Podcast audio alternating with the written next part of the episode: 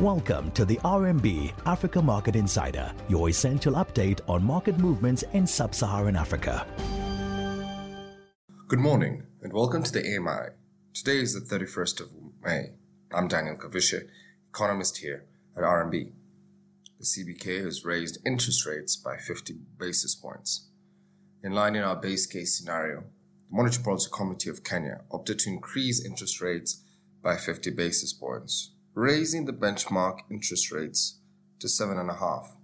The narrative for higher interest rates is similar to that of other countries and can be summarized as rising global uncertainty on account of the Russia Ukraine war, higher global interest rates, and higher global inflation.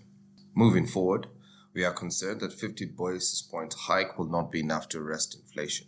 Key to this view remains the uncertainty around the length and depth of the conflict. Therefore, Supply chains are likely to remain in flux for longer, keeping food prices elevated for a while. Kenya's latest CPI print came in at 6.5, as food and transport inflation increased by 12.1 and 8.5. The trend suggests that inflation will continue increasing over the next few months.